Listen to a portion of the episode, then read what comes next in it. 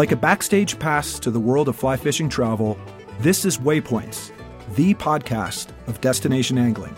News and events, helpful travel tips, destination profiles, great stories, and expert advice from some of the most seasoned and experienced names in fishing travel. Waypoints is brought to you by Yellow Dog Fly Fishing Adventures, the industry's number one specialty travel company for the very best insider knowledge, logistical support, and trip preparation. Freshwater or saltwater, international or domestic, Yellow Dog has you covered for your next fishing adventure. And now, your Waypoints host, Yellow Dog founder and director, Jim Klug. It's hard to fish without water, which is why river access is such a huge issue for any passionate angler. Stream access rights and regulations in the United States are largely governed at the state level, which means that rules and regulations vary throughout the country. Depending on where exactly you're fishing, the laws dealing with how you can enter a riverbed or step into the water can be wildly different. The issue is a complicated one, and with a growing number of anglers, a general increase in the popularity of fishing, and a modern political climate that now seems to focus more on combat and less on consensus and common sense, the issue of stream access has dramatically heated up throughout the country. In the western U.S., oftentimes the epicenter for stream access battles, access issues date all the way back to when the West was first being settled. At that time, public river and stream access was largely a concern of commercial trappers, railroads, and loggers, as creeks and rivers were primarily seen as key components for commerce. From accessing beaver and wildlife habitat for trapping, to moving supplies to construct railroads, to floating freshly harvested timber downstream, river regulations were initially linked to, and largely based around, commercial activity. This was long before the days of fly fishermen, drift boats, and weekend floaters. But the ability to actually send logs or commercial watercraft down a stream came to define the term navigability for access purposes. And both the term and the concept are still widely used by states today to dictate whether a stream should technically be open for public access or can be privately controlled by property owners. Some states have determined that if a stream is technically navigable, then it is indeed a public resource. If it is not navigable, then the actual ownership of a stream bed is in the hands of the underlying landowner. In the western U.S., some states, like Montana, have determined that streams and rivers, including the stream bed, are all accessible up to the high water mark and therefore considered a public recreational resource. In Montana, anyone can legally wade a river that cuts through private property under one condition. They cannot step above the ordinary high water mark. They must enter the water from a public access point or with the permission of an adjoining private landowner. Under no circumstances are they allowed to trespass on private property to reach the water. Montana's progressive stream access law, perhaps the strongest of any state in the country, has been routinely challenged by politicians, prominent landowners, and organizations with agendas to privatize public lands and other government controlled environmental resources. While to date these challenges have all failed, the efforts to erode Montana's access laws continue. In other states, stream access laws are, well, kind of all over the place. Both Colorado and Wyoming warn that anglers and floaters risk trespassing if they attempt to float a piece of water and so much as drop anchor or even touch a boulder or scrape the stream bed with their raft or drift boat. In these states, while the water is considered a public resource, the actual stream beds are owned by the landowner. The general public may float upon navigable streams, but it is considered trespassing if you so much as touch the gravel or any rocks in the stream bed. In Idaho, a river is deemed navigable and therefore publicly accessible as long as you can float a six inch diameter log down it. Once again, a policy left over from the early days of Western settlement. There are those that believe Idaho has the strongest, most angler friendly stream access laws in the country. In New Mexico, natural streams and their stream beds are a public resource and generally accessible. Private landowners can own the stream bed, but may not block public access. Conversely, no person is allowed to trespass on privately owned land to access a stream or river. Utah, well, Utah remains in stream access flux. The state's Supreme Court ruled in 2008 that the public could legally touch all stream beds regardless of stream bed ownership. That victory was short lived, however, and in 2010, the Utah legislature essentially reversed the court's decision, passing a bill to restrict access to stream beds on private lands.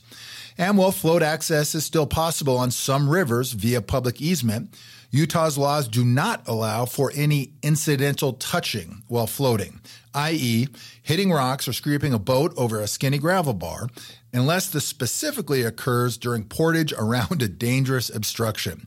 Super confusing. And finally, in Oregon, most navigable streams are considered to be public recreational resources, accessible to anglers up to the high water mark. With streams that are deemed non navigable, property owners can actually own the stream bed. So, to say that stream access laws are confusing is a massive understatement. This is especially true when you consider that the technical definitions of terms like high water mark, stream bed, and navigability can actually change from state to state. What is crystal clear, however, is the fact that the overall river and stream access issue is a contentious one. And while court rulings in states such as Montana, Colorado, New Mexico, and Utah seeking to clarify stream access laws have recently been issued, the debate, and in many cases the court fights, will continue. And this is only heating up as many Western states continue to experience population surges that stress our natural resources. Throw in a crazy level of what we call wealth concentration relocations, which basically means out of towners with large amounts of money moving into rural areas. And the complaints about the haves and the have nots along scenic and productive rivers and streams continue to grow. As more wealthy transplants many of whom oppose any sort of public access, move into rural areas, longtime locals face the very real possibility of losing public access not through some sudden dramatic showdown, but through long game legislation, slow bureaucratic processes, and bills and lawsuits designed to quietly chip away at public water access. So, once again, why should anglers care? Well, Many in the fly fishing industry and the vast majority of people from the conservation world would say that the crux of the entire issue is this. When people have access to rivers for fishing, they are motivated to protect and restore them. And when you have progressive, strong public access laws, you usually end up with the best trout fishing. Again, think Montana and Idaho. Strong access creates more anglers and subsequently more voices fighting for protections, ecosystem enhancements, healthy waters, wild fish, and the continued recreational opportunities for river lovers. And so there it is, right? The story of river access made simple in less than five minutes, right? Well, not exactly. It's a complicated one. In the midst of the continuing heated battle for public access and fishing rights throughout the U.S., a new company has recently emerged with what they see as a unique solution for angler access. With their model, individual anglers can secure river access to private property through an Airbnb like pay to play platform called Rare Waters. The business model of Rare Waters is based on working with property owners, primarily and initially in the U.S. West, who are willing, for a fee, to grant access to anglers looking for both solitude and exclusive access. To be clear, Rare Waters is not buying up properties and converting public waters into private waters. The land they focus on and feature is already privately owned. And through their model, the landowners can make some side money while anglers fish their property and oftentimes camp or stay in an existing building. Now, that said, we as an industry know that a lot of anglers have very strong opinions on public access issues as well as the pay to play or pay to access scenario. I'm joined for today's episode by RJ Hosking and Brendan Stucky, two key players in the Rare Waters organization. Brendan is the founder of Rare Waters, a reformed corporate executive whose passion for fly fishing spawned his idea of developing a unique online marketplace for fly fishing enthusiasts. RJ Hosking is the CEO of Rare Waters, overseeing the sales, marketing, and business development efforts for the company. Prior to joining the project, RJ held various roles within the outdoor and experiential industries at organizations like Zamp Solar, Dometic, and with Airbnb during the early startup days. Recently, he worked at Patagonia, where his experience included overseeing the fly fishing product line. Brendan and RJ, welcome to Waypoints. Thank you both for being here to talk about your company and to share your story. It's good to have you guys here in the studio. Yeah, appreciate it. Well, we're going to talk about Rare Waters and what you guys have going on with the offerings. We're also going to be talking a little bit about the larger issues of stream access, the privatization of rivers and streams, and the future of access throughout the country and specifically in the U.S. West. But before we get into the heavy stuff, uh, you know, all these complicated topics, uh, I want to hear a little bit about you guys. I want to hear about your individual backgrounds and how you each found your way to the sport of fly fishing as well as to the business of fly fishing. Let's uh, let's start with you, Brendan. Yeah, sure. Appreciate you having us. Um, I guess my background was predominantly in, at least on the fishing side of things, was predominantly in conventional fishing and, and hunting out in the East Coast, uh, North Carolina. It's a lot of white-tailed deer, a lot of pheasant hunting, uh, a lot of bass fishing and offshore fishing. And I moved to Colorado for work 11 or 12 years ago. Um, got a job at a medical device company and was doing mergers and acquisitions and corporate strategy type work, which burnt me out and didn't really enjoy the people I was working with. Long story short, fly fishing became a therapeutic outlet for me. I think it's a therapeutic outlet for most people and yeah, that's how I got into it. I was probably seven or eight years ago, was fishing Deckers for the first time, caught a fish, and became obsessed with it. That was it. That was it. The rest is history. Yep. and then immediately started fishing thirty or forty days a year, and um, yeah. Long story short, uh, I got kind of stressed out with how crowded public watersheds were becoming and that's essentially how rare waters came to be. I figured that there's got to be a better way to do this, and I think a lot of anglers they want to catch fish, but we're also chasing something bigger. I use the word serenity a lot to kind of describe fly fishing and uh, getting away from crowds and connecting with nature, and that's hard to do with you know dozens of anglers up and down the river every 20 or 30 yards. So that was how the rare waters idea came to be. Well, I want to drill deeper on that in, in just a couple minutes because sure. I think there's a lot to talk about there. Um, but RJ, let's hear a little bit about your background and, and how you kind of found your way to the business of fly fishing. Yeah, I'm originally from Bozeman, so it's kind of fun to be be back here hanging out with you guys. Um, and fishing has just been in my DNA. Did it with my dad in the early days. We moved to Northern California up near Tahoe, uh, where I grew up, and it's just been a part of our family and what we did. Uh, and really fell in love with it. Uh, really took a real deep, big, deep dive in my, right, right around my college college years. Uh, really got into fly fishing, started traveling a lot, um, pursuing pursuing fish, and ultimately ended up kind of landing a gig at Patagonia, and that was really a passion passion project for for me. Um, long story short, I was there for for quite a long time, 16, 17 years, and ended up kind of the latter part of my career at Patagonia uh, running the fly fishing product line. So anything that had the Fitzroy trout uh, was my baby, and it was really fun, incredible experience, and then got connected. Uh, with Rare Waters and Brendan uh, through the grapevine, um, I ended up leaving Patagonia right before kind of the COVID pandemic and all the craziness that happened in the world. Moved up to Bend, Oregon to be closer up into the mountains and be closer to some water.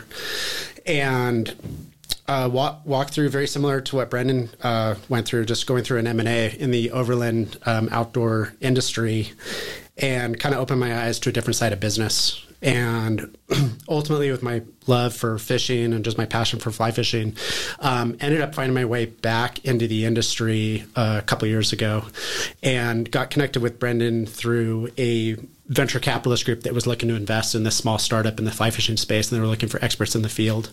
And so they reached out to me, and I, I said, sure, I'd be happy to you know give my opinion, my humble opinion on on a company. And as soon as they said that they were investing in a small company called Rare Waters.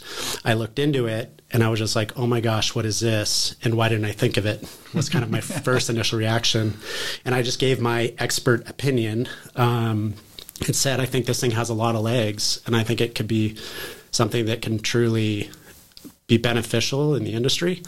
Um, and I just think you know, as a it's a total industry disruptor, and I'm very intrigued. So as soon as my time in consulting was done, I ended up getting in contact with Brendan and just started having a conversation. It was more just out of curiosity, and then one thing led to another. Met the board members and jumped on board uh, to help. Um, on kind of the sweat equity side. And we're sitting here today, and that was about a year and a half ago. Yep. So, well, let me ask you guys this for for our listeners that have not heard of Rare Waters before. How would you kind of quickly describe the business model of Rare Waters for those that know nothing about it? What what is the business? Sure. I mean, simply put, we provide day use access for fly fishing and camping experiences. So, similar to Airbnb, granted, I don't really like that analogy, but it's the easiest way for people to wrap their head around how we go about providing these experiences if you, your family, and friends want to go access a ranch for a day or a weekend or a week or shoot even a month, we're, we'll, we'll allow that. Um, but if you want to go have that special experience away from crowds, get that deep connection with the outdoors, that serenity feeling, you can pay for a, a trespass fee essentially to go access this ranch and have that stretch of water to yourself. Well, it's pretty simple. And eh, let me ask you this: you know, we've seen previous projects and offerings that offer quote you know kind of private water access or exclusive access.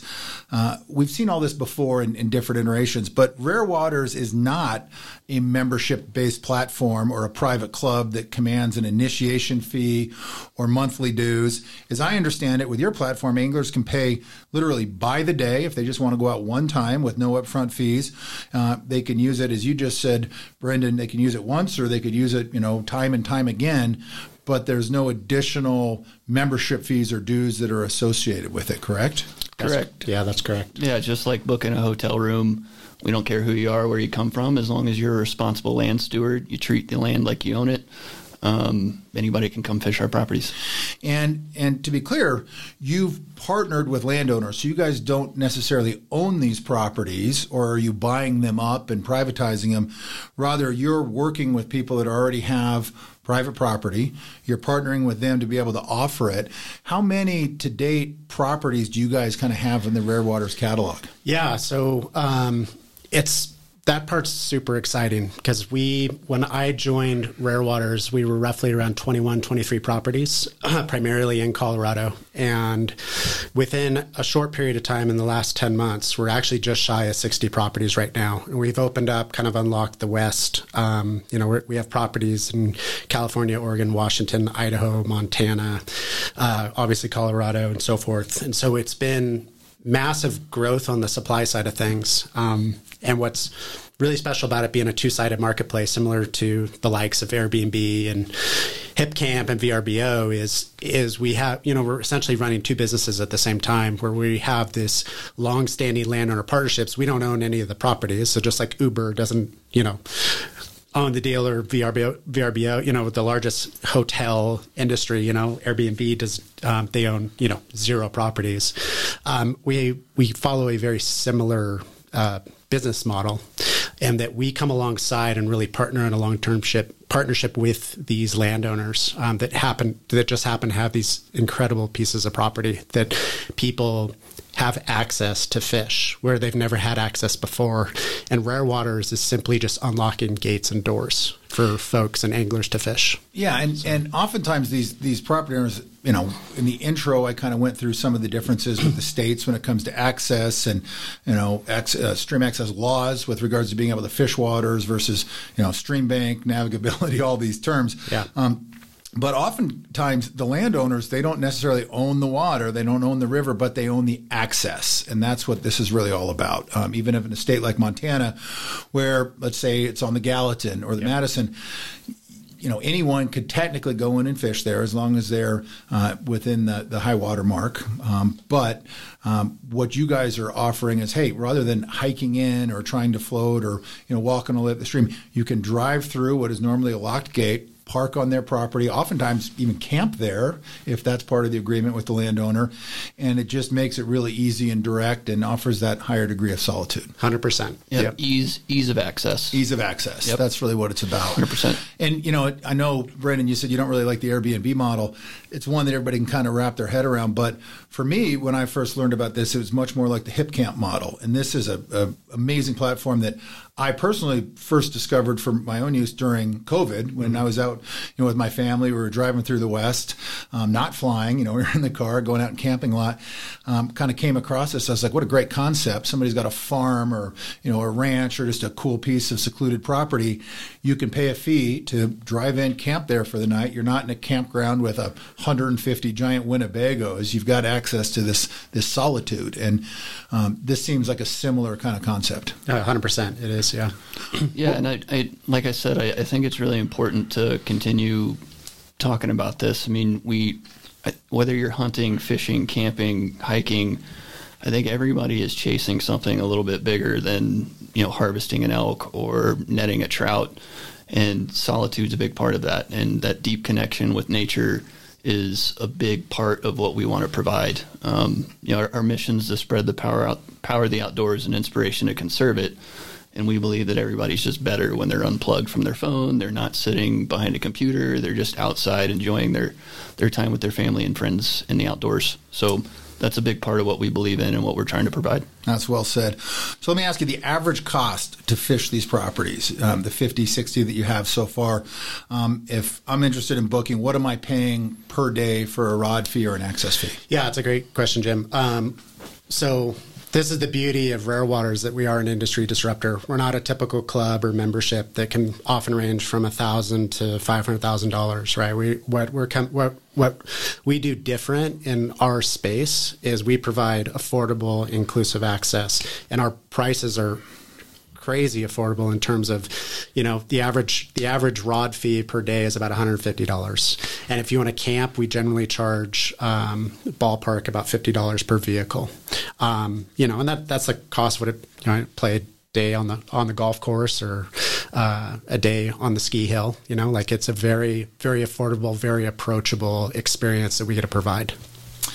Well, let me let me turn the tables a little bit here, just so we can make this kind of an interesting conversation. Yeah. All right. So, critics of the pay to fish model could argue that in many Western U.S. regions, Montana, Colorado, Idaho, for example, the public pays for the fish, they pay for the water, they pay for the overall resource management. So when portions of a river, and again, this isn't necessarily your business model, but it's, you know, it's a privatization question, right? When portions of a river that benefit from all of these publicly funded resources are now private, is it fair for the public to pay for these things, especially considering that A, people may not be able to use the resource, uh, and B, if a landowner or business entity now is profiting off of those resources through a model like this?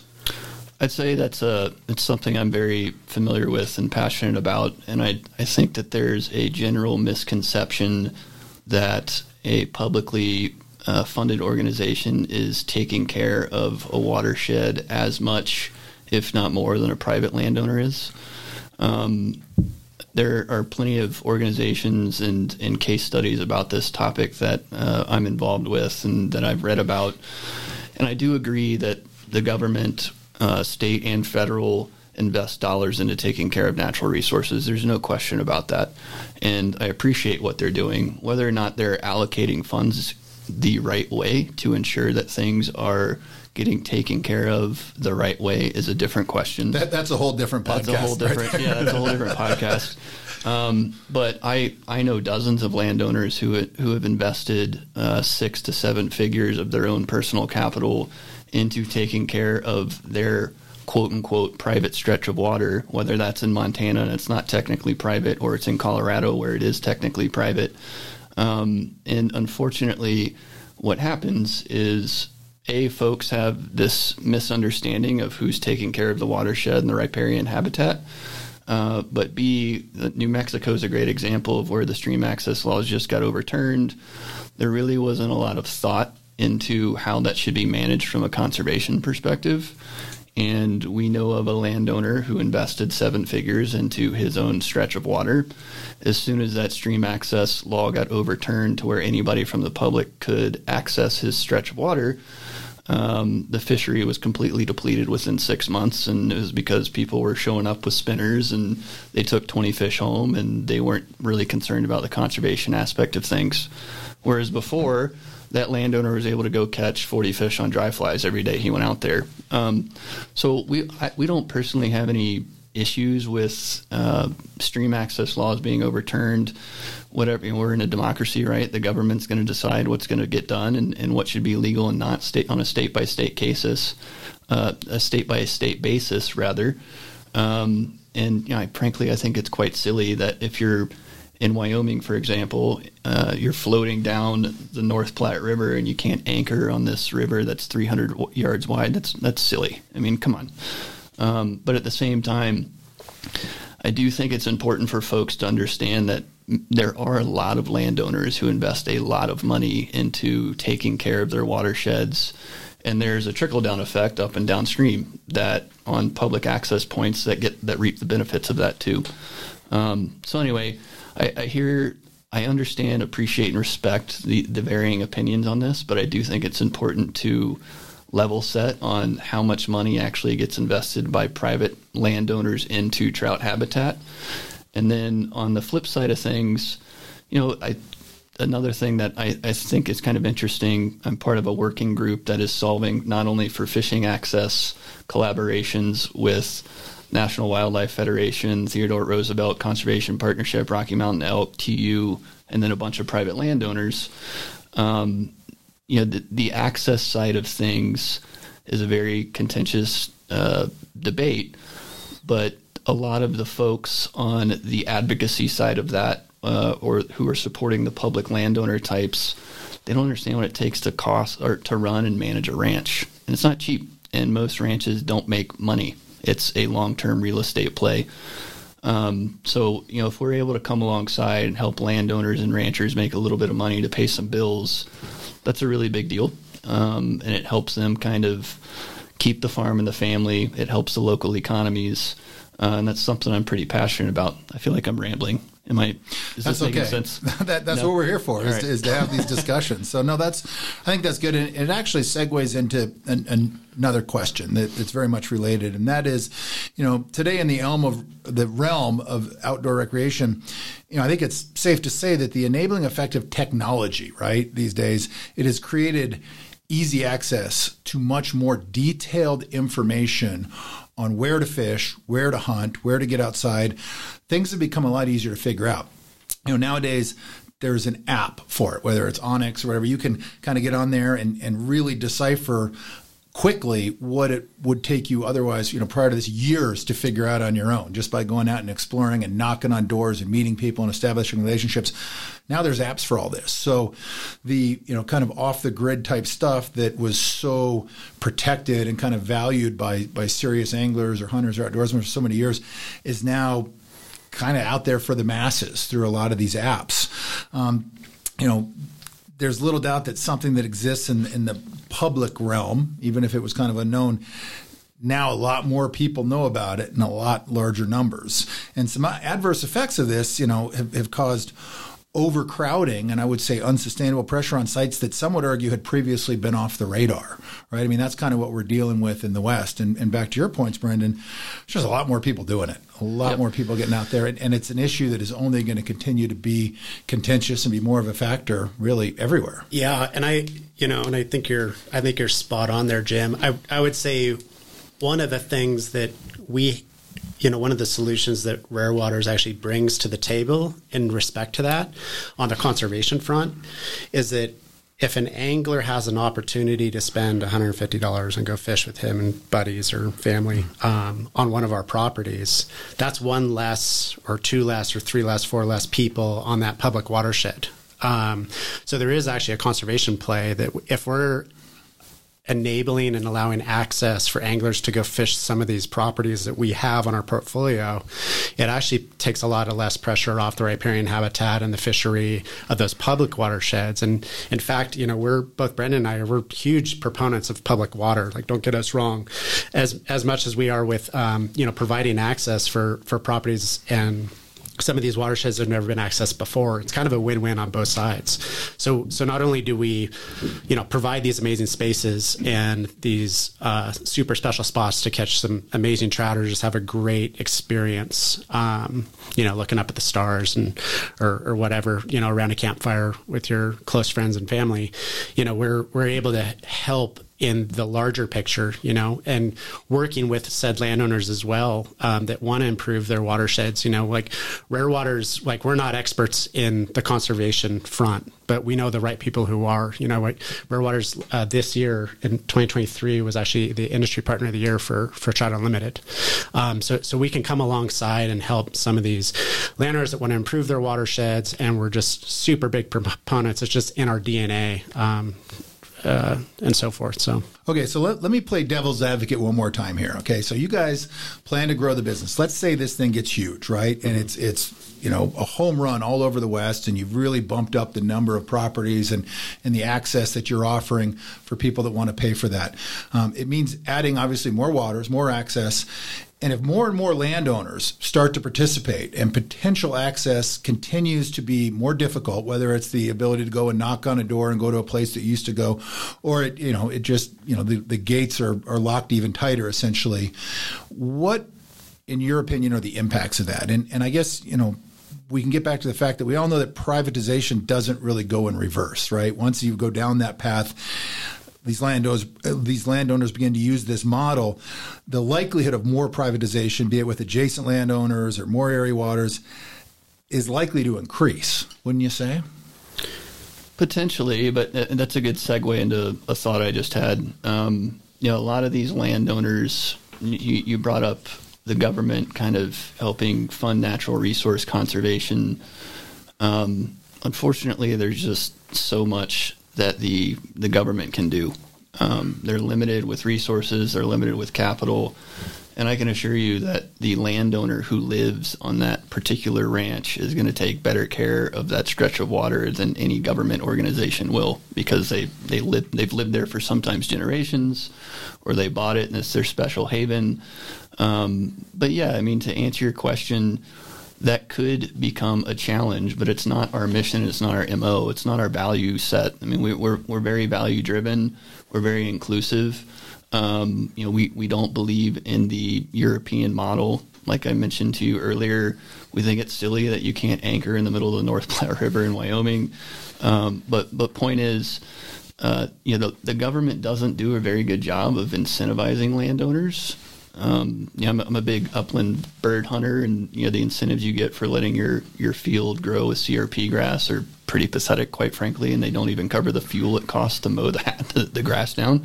So, um, you know, incentivizing landowners the right way, whether that's through a company like Rare Waters or through uh, a, a government organization is, I think, a big question that needs to be answered. And we see ourselves as a solution to the problem to allow these landowners to make some money to take care of the habitat, which again has an up and downstream impact on public public access points. So I don't know if that answers your question, but um, that's kind of where my head goes with that. Well, the Rare Waters business model, and, and, I know, Brendan, you said this earlier, it's like Airbnb is what allows people to wrap their head around the concept of it. You don't love it, but it's an easy way to kind of explain it.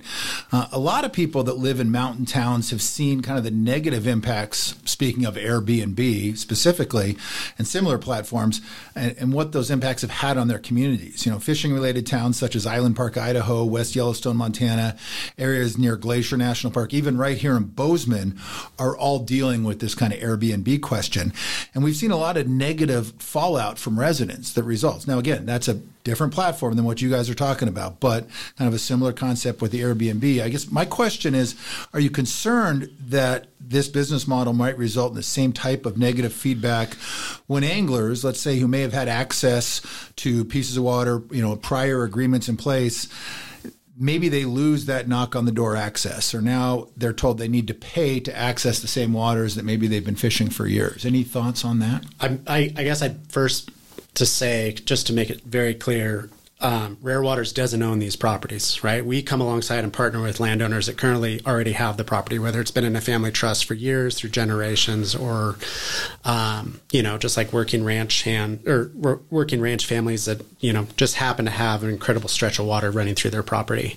Um, I totally understand the Airbnb dilemma, especially in places like you know um, beautiful spots like Bozeman and uh, you know across the states, across the West, and the impact it has on real estate prices and all the negative things that come to it, especially for those who are local, and seeing their towns kind of get transformed uh, with often inflated prices and making it un, you know not affordable for for for for you know the middle class folk and the people that are you know putting their time in and live in these communities. Rare Waters is not about that. We're not looking to try to privatize more land. We're not looking to buy a bunch of property and lock it down and create clubs and memberships. That is not our model at all. If anything, we're, we're the antithesis of that. We are actually just allowing say said families and landowners that have had these properties for generations, you know,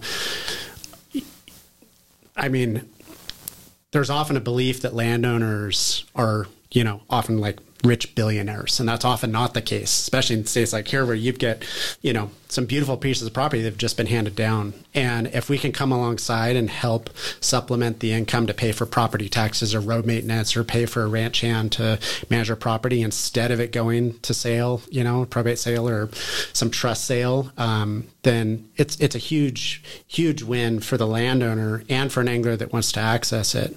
And we're, you know, the the whole idea of you know that we're gonna i mean you, you, mentioned and i haven't really thought about it this way but i am not too concerned that people are going to buy a bunch of multi-million dollar pieces of land to further privatize and get the income from rare waters for people to access. Like that's you know, I that's I, a lot I, of 150 day rod fees yeah, to justify yeah, the purchase. Not, yeah. I I haven't thought about that. Of like, I guess it could theoretically impact, but that's not where people's heads are at. We're, we're not gonna we're not gonna move the needle to that point.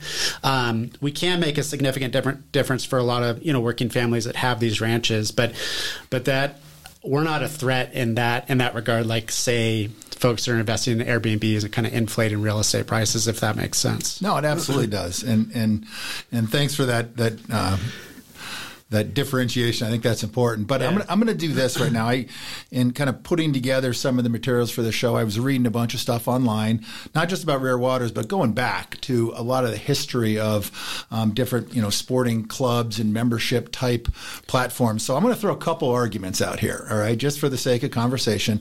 Some are pro, some are con. Um, but uh, the first argument, and and I'll start with a quote from our buddy Kirk Deeter at Angling Trade because I thought this was an interesting quote, and he Deeter. said, There we, we all know Kirk. Uh, his quote is I think there's a special place in hell reserved for people who would take public fishing waters, privatize them, build high fences around them, and grant access to the ultra wealthy for a healthy price. End quote. Now we've seen this in the past with with a number of different membership clubs. We see it today. I mean, there's projects like Victory Ranch in Utah, the Home Waters Club in Pennsylvania. There was uh, the the infamous Donnie Beavers Spring Ridge Club in Pennsylvania. They tried to cordon off a section of the fabled Little Juniata. Um, I don't think that worked, um, but I guess what would you say to people who hear about rare waters and they're like, ah, we've, we've heard this story before. It's just another one of these. They're going to put up fences. They're going to keep people out. Um, it, people who would lump you guys in with some of these current or past efforts of privatization. I know you've kind of answered that, but I think it's an important argument, and I want to throw that back out there. Yeah, I mean, I, I know Kirk really well, um, and him and I have had this conversation a couple of times and he's actually in favor of what we're doing at Rare Waters because he believes that we're doing it the right way. He he has bought into the, the value system that I've shared with him that we believe in, and we look through every business decision that we make through that those values. Um, you know, at the end of the day, I believe we are opening up more water for more people.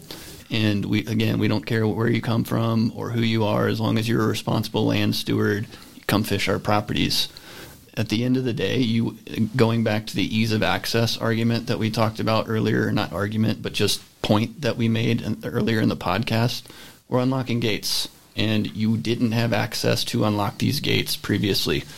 Uh, whether you're in Montana or Colorado, where the high water mark laws are different, um, the access is different, right? You're, the access that you're getting in Montana is different than the access that you're getting in Colorado. Um, but that you know, it, that's all we're doing. At the end of the day, is opening up more access and making it simple and easy for you to have a good time. So you spend less time wading through eight miles of water in Montana. You just go park your truck next to the hole and have a good time. And that that was the the crux of kind of Kirk's article for sure was that yep. he was in favor of it and he liked this model and he did talk about how it kind of was was different from some of these past projects because of that. But that really leads into argument number two, and you just kind of touched on this a little bit here, Brendan, but uh, and I think you guys will like this one. But you know, over the past several years, and especially as a direct byproduct of the pandemic, we've seen it the last couple years. There has no doubt been a massive boom in the number of anglers hitting domestic waters, and and really some of America's most well-known and famous trout rivers. You know, especially all throughout the West. I mean, they've been hammered by, by so much use and so many people, and pressure has become a very, very real concern. Um, and because of this, some would argue that opening up more fishable water, which is what you're talking about through a model like the Rare Waters Plan, even if a fee is involved and even if it starts with a nominal number of anglers, that can in fact alleviate some of the pressure on classic public waters. Yeah, 100%. You know, fishing pressure and, and angler habits used to I think this is important to talk about. They used to take a backseat to things like, you know, serious quote conservation issues like like river obstructing dams, water pollution, temperature issues, anything else we've kind of historically lumped into quote conservation issues. But in the past couple decades, especially the past couple years, I mean, I would absolutely add just pure angling pressure to that list. It has become a legitimate conservation issue throughout Western waters. Well, and it's good. It's great for the industry, right? It's great for the sport. Um, you know, business is good, and we love getting new people into fly fishing. I mean, we, we all want people to share that feeling we get when we're on the water, right? Uh, but you're right. I mean, sitting two hours at a boat ramp to get your boat in the water is a huge pain in the butt. Or going to places like Cheeseman Canyon where there's an angler every 20 yards and they're high holing you and the etiquette is bad. That's not fun either. Um, so being able to create more access to open up more experiences related to that serenity piece again is what we're all about. And the other thing, and just one other thing about landowner stuff. I mean, you guys got to remember you have to incentivize the landowner the right way and op- to open up. Like that, none of these, most of these, not none of them, most of these landowners do not make money off of their property. And if you look at it, what it takes, like a P and L to see what it what it costs to manage a ranch, you'd be shocked. Just to pay the taxes. Just to pay taxes and just like to, to mow down their hay meadows and ma- maintain their capital equipment. And um, again, incentivizing landowners in order to make for them to open up their gates and open up their doors is is not something the government does very well. Um, and it's something that we're trying to trying to solve for. Yeah, and and I would say even the impact on the riparian habitat and the fisheries themselves, right? With this huge influx of people coming, you know, I, I've been in the industry for a long time and it's a love hate relationship, right? You want, you want, like as a capitalist, you want to you want to grow and see our industry thrive. And I and Brendan have just like uh, personal conviction that we want to see mom and pop fly shops thrive. Right, brick and mortar is such a tough business to be in. We want to see our industry elevate from all brands and and really celebrate the you know the ability for us to go catch trout on a fly. Like what an incredible incredible thing that we can share with others. Um, but at the same side of it you don't want to share your secret spots and pull outs and all that stuff. And and i truly believe rare waters comes with a solution to to help with that.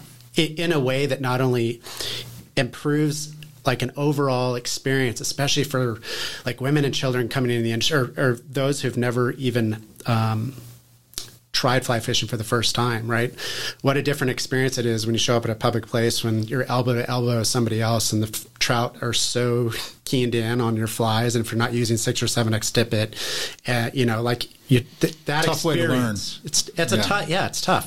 It was like when the whole Tenkara thing came out, right? There was everyone was poo-pooing it, but the reality was is you got a ton of rad women and children and folks that just have never fished before into trout, right? Like there's something to be said for it. Um, and Rare Waters comes alongside as a solution to be like, hey, like we are showing up differently and we're here to support one another and bring more more folks in, in into the industry or those that just want to get away um, and really tap that serenity aspect that a lot of folks come into our space to begin with so. I think it's it, you brought up a good point in that what is good for the business of fly fishing for the fly fishing industry isn't always good for the experience of fly fishing if you're an angler looking for that solitude. And i think that's the thing we're really wrestling with right now. Um, but you also need voices for the resources if you're going to hope to protect them and, and enhance them in the long run. And, and there's a, a gentleman here in Montana named Hal Herring, who's a known Montana author. He's a longtime champion of public access here in Montana. He actually was recently quoted in the New York Times uh, and talking about stream access issues. And he said that if you preserve biodiversity at the cost of public access, eventually you will lose it all because in two to three generations, people will forget why anybody cared in the first place. And so it's the thing that I think the, the business of fly fishing, the fly fishing industry itself is constantly trying to weigh. How do you introduce more people to the sport? How do you you know, make the business fly fishing healthy? How do you create volume in the number of voices that are willing to speak up for and, and, and, act out for the resources, you know, for wild fish, for, for access issues, for clean water? You know, people fight for and speak up for what they care about. And they care about what they are involved in and what they participate in. And so it is that that balance, right? Of you don't want so many people doing it that it completely degrades the experience of being on the water but at the same time you do need numbers if if you know the resources we care about. And if if conservation has any chance in in the modern day um, you know theater in which we're all operating in. So well, it's a it's a good call out to uh, another bozeman based company PERC. I don't know if you're familiar with PERC but that'd be a good good study for them to go check out. I um, i don't i don't i'm not sophisticated enough to to figure out all those numbers but i'd be kind of curious to see how that would work in, in one of their analyses. But yeah, anyway. No, for sure, for sure. Well, I'll throw out the last argument, and this is uh, this came from a comment section. I think it was on on Kirk's article, right? So this is somebody who's like, we've heard this before, and this is quote: No matter how Rare Waters tries to spin it, we're adopting the UK and European model of pay to play fishing, and public water anglers are fed up with entities selling and shoving this feel good nonsense down our throats. The precedence of this model being portrayed as being quote okay only makes the public water access issue more challenging and more difficult down the road. I'm sure you guys read this thoughts and, and how you would respond to that. Yeah, I mean, look, we, we're not silly enough or naive enough to believe that we're going to cater to everybody. I mean, no business can cater to everyone. So, um, what we know is that we're, and we believe that we're opening up more access for more people.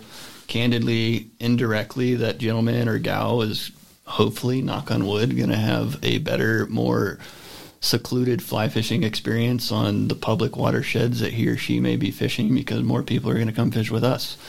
The other thing I'd say is, um, you know, we are impacting conservation. Again, we were TU's uh, industry partner of the year. That's something that's front and center in everything that we do. Um, and then lastly, I'd end with, you know, if that person doesn't like what we're doing, that's okay come check us out, and and I think you'll probably be pleasantly surprised with with our experience that we that we offer. Um, but yeah, I mean it's it's hard to cater towards uh, the entire fly fishing demographic, if you will. I'm sure you appreciate that being a business owner.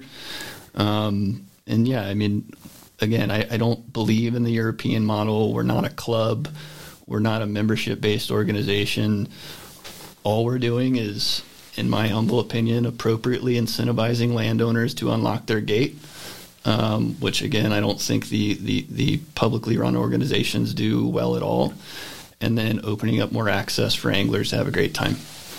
And it happens to be on fantastic pieces of water. We can't guarantee incredible fishing every day, but the opportunity is definitely there. Some of our properties are rival the hundred thousand dollar clubs and lodges that that are well known around the world. Like we are super proud with the properties that we vet out. It's not like we're going after and land grabbing any prop any any curious landowner that wants to say, "Hey, I'd love to monetize my my land or my property. I'd love for you guys to come alongside. I think I have some okay fishable water." Like we really vet the properties that we have. So the you know the sixty or so properties we're on target to have hundred by the end of the year. Um, they are very well um, vetted out to make sure that not only is a great fishery, but it, it provides an experience that you can't really put your finger on. You know, it's just the whole package that that Rare Waters provides as a product. You know, for for people to experience um, is something super special that I'm really proud about, and and we are we are disrupting the industry and there's there's a lot of you know arguments that that that you've just brought up but at, at the end of the day you know, we are not putting up fences or tall gates by any means. What we're doing is we're actually blowing them down, and we're doing it at a very inclusive, affordable price for the average Joe or the average Jill to come along and access something that has never been touched before. So, yeah, I mean, you would you wouldn't be able to access these property, properties anyway. So, um, yeah, I mean, it's it's a weird dichotomy. Honestly, it's a it's a double edged sword, and um, if if you weren't going to be able to access it anyway why are you upset about it? Um, you know, I understand you might want to go to the state Capitol building and, and, overturn the legislation, but we're not doing anything illegal here. We're we're we're just we're trying to open up more access and um, for more people. So, well, and, and I like uh, I, I, went and checked out your website and looked at some of the videos on Rare Waters. You talked about how every one of these properties is vetted. You go there and experience them. Uh, the video shows a couple of your team members who actually have this job, and they, they look like they are, uh, are doing it well. They're yeah. really enjoying yeah. their time on these waters and they're uh, fishing yeah, it. because at the end of the day, we're we're catering to our, like we're we're our best customer, right? Yeah, like we know our target customer is us, and if we're not having that incredible experience and that you know it just it, it, it has to check all those boxes. Um, and you know we have currently right now we have three sales reps and i say that quote unquote sales reps. We actually don't call them sales reps but they're actually called landowner partnership reps. And it's really because it's a partnership with the landowner. It's a long long term play. We're in it for the long haul uh, with some of these families that we partner with. And they just happen to have the the great job and kind of the perks of their gig is they have to go vet the properties. So they get to go fish these properties. For instance we just we opened one up in northern california um, probably four months ago, five months ago. Um, incredible piece of water. And the last time that it was fished that the landowner knew of was Uncle Bob, you know, or Uncle Uncle Jerry from eight years ago.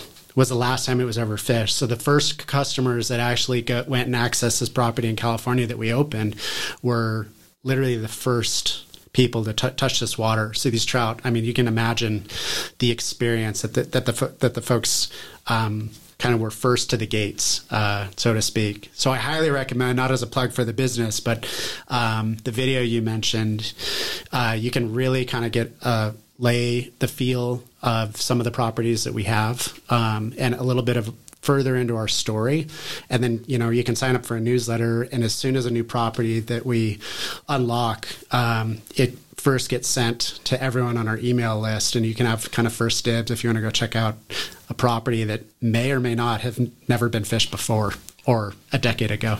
So it's it's a pretty neat experience well, let me ask you guys this: How are, are local fly shops? Because RJ, you brought up fly shops and, and being supporters of the mom and pop, you know, kind of brick and mortar businesses. Yeah. How are local fly shops and retailers reacting so far to the rare waters concept? Have, uh, you know, some may have had lease opportunities or handshake access to waters that they feel may now be threatened by this model. If if there's now a a, pay incentive. Uh, others may support it. Any any feedback or I guess actual blowback from retailers yeah, to date yeah, on this? Well, that's a great question. I that we you know it's first time ever in just this year that we've really built a pretty big awareness play and really shared our story because I me coming from the from the fly fish industry for over a decade I didn't even know what Rare Waters was or who they were because they were in such they were you know in just outside of the ideation phase of the business and really just starting to put put stakes in the ground. Um, and the industry ad-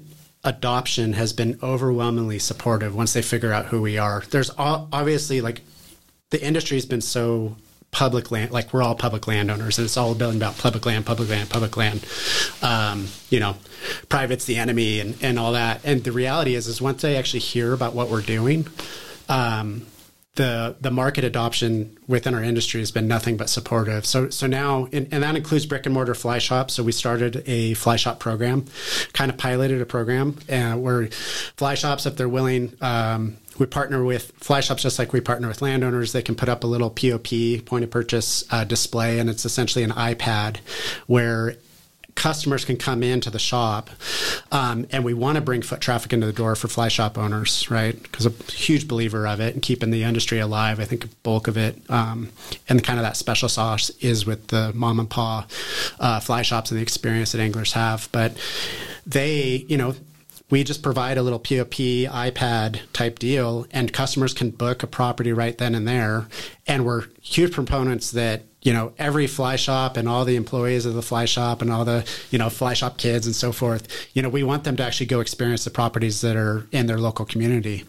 And so the best advocates are those who are, in the front lines in the industry you know. So and, and we're not opposed to guide you know guide trips and all that. Um, we you know it's just another way you know we offer a do-it-yourself angling experience that this is just another opportunity for folks to get on on incredible pieces of water. And so we've had a little bit of blowback in the beginning, but to be honest, once they figure out our business model and see the legitimacy and kind of what we're standing for in the industry, um, we've been welcomed with open arms. So, and then obviously there's always naysayers and stuff, but once they actually experience it firsthand and they see really what our business model is about, um, it's been overwhelmingly supportive within the fly fish industry and then the greater outdoor industry as a whole. And I would even say in the experiential side. So like the experiential side of business. So the Airbnbs, VRBOs, Hipcamps of the world, um, Yellow Dog. You know, like it's been a it's been a inquisitive, and then once they figure out who we are and what we're about and our values, they're like, oh, this makes a lot of sense, and I wish I thought of it.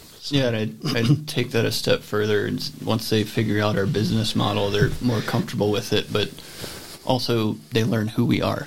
Um, yeah, you know, we we we talk the talk, we also walk the walk. So I think that's important. We we say we do what we, we sorry, we do what we say. Um, and yeah, I mean, it's at the end of the day, it comes down to, to val- everything comes down to values in business, I think. And, um, yeah, we, we, we hold our values very dear. And those values are integrity, trust, respect, honesty, and reverence. Reverence is kind of a play on that uh, connection with the outdoors. But um, yeah, it's just been, I'd say we had mixed reviews until people got to know us on the fly shop side of things. And then when once they got to experience what we're all about and who we are, they're they're buying into it. Yeah, and uh, and the larger brands in the industry, I won't name any names, but you can figure it out pretty quickly. Um, we've had a ton of support from, you know, fly rod companies, reel companies, line companies, flies, um, and travel experiential companies. It's been a it's been an overwhelming overwhelmingly supportive, and we're really stoked to to to kind of do it. And I would say even with the naysayers, I think as an industry disruptor, that's just part of the game, right? Any anytime you're shaking it up, you're shaking up this whole idea of the club membership and the upper one percent of the tenth of one percent of the, you know, the fly fish industry that has, I believe, has kind of hindered the industry as a whole. Um, you know, we're shaking that up, and it's kind of fun and exciting to kind of disrupt that. Uh, so I'm super excited to see what comes in the next couple years. Well, you guys look like you're having fun. That's for sure. Yeah. That's good. Well, let me ask you this: Where do you see Rare Water's business model going? Let's say ten years from now. I know the the near future goal is to continue to add more premier properties, to continue to build out the catalog and the options for people to, uh, you know, define through the site. But you know, if you were to look into a crystal ball and say ten years from now, what would you like the company to be known for? Where would you like to be sitting? Yeah, I mean, well, that's a just one point on the last question too. Is um, I think guides are great at being a entry point to the sport for a lot of people. Right? They they teach people fly fishing's hard. It's just like any other technical sport, um, and they they're good teachers, which is a very strong skill set. I don't know how to teach people well anyway. Um, and those those guides, we believe that we can provide access for. We don't care if you're a guide and you want to bring people to our properties, please do. And if that makes your guide experience better for your clients, by all means, please please feel free to do that. So that's one thing that we would like to get to in the uh, in the future. The second thing I would say is, you know, in business, it's easy to go chase after a bunch of shiny objects and, and get unfocused. Uh, for the next three to five years, we're going to remain very focused on our core competency, which is opening up more access for more people all across the United States. We see the business as a national opportunity. Uh, granted, I, I totally understand the varying access laws by state, um, but again, to, to kind of close back up to what we talked about earlier, it's about ease of access. It's about um, anybody who's a responsible land steward being able to go access a great stretch of water. Um, and we believe that, that there's a national opportunity here for that. So. Yeah, I mean, to not, you know, overspeak here, but we've had a lot of interest in folks outside of the West of the Rockies. Um, we've had a lot of folks from the East Coast saying, "Hey, we, I've got some property. I'd love for you to come check it out. We have incredible pieces of property." And we've been very we've had a lot of mentors, and, and, both Brendan and I have had a, you know, from our from our board to a bunch of mentors in the industry and beyond have been advising us really stick with your core competency, really unlock that and figure that out before you stretch yourself too thin. And we've really stuck to that. You know, we could get into bass. You know, there's so many like bass fishing alone is massive, right?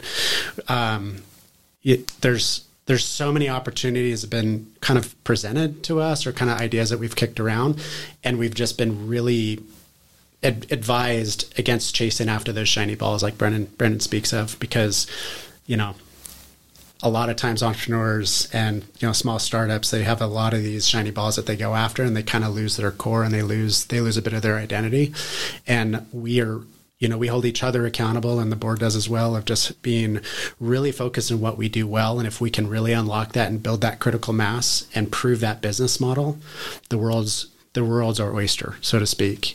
And so so we've been very very focused in, in what that is and that currently right now is you know is a four hour drive from from denver right has has been a been you know southern wyoming all all most of Colorado, you know, has been really our core focus. And we have, you know, we'll have, we're targeting uh, roughly 50 to 60 properties by the end of the year in just that zone alone, which really does build legitimacy in that area and builds a critical mass.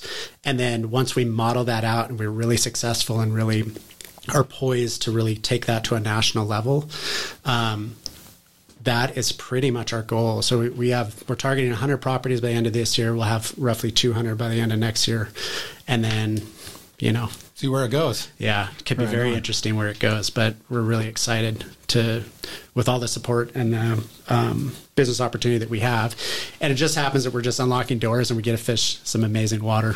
So so we'd have a little fun along the way. Well, Jim, what I'm curious, what about you? What do you think about it?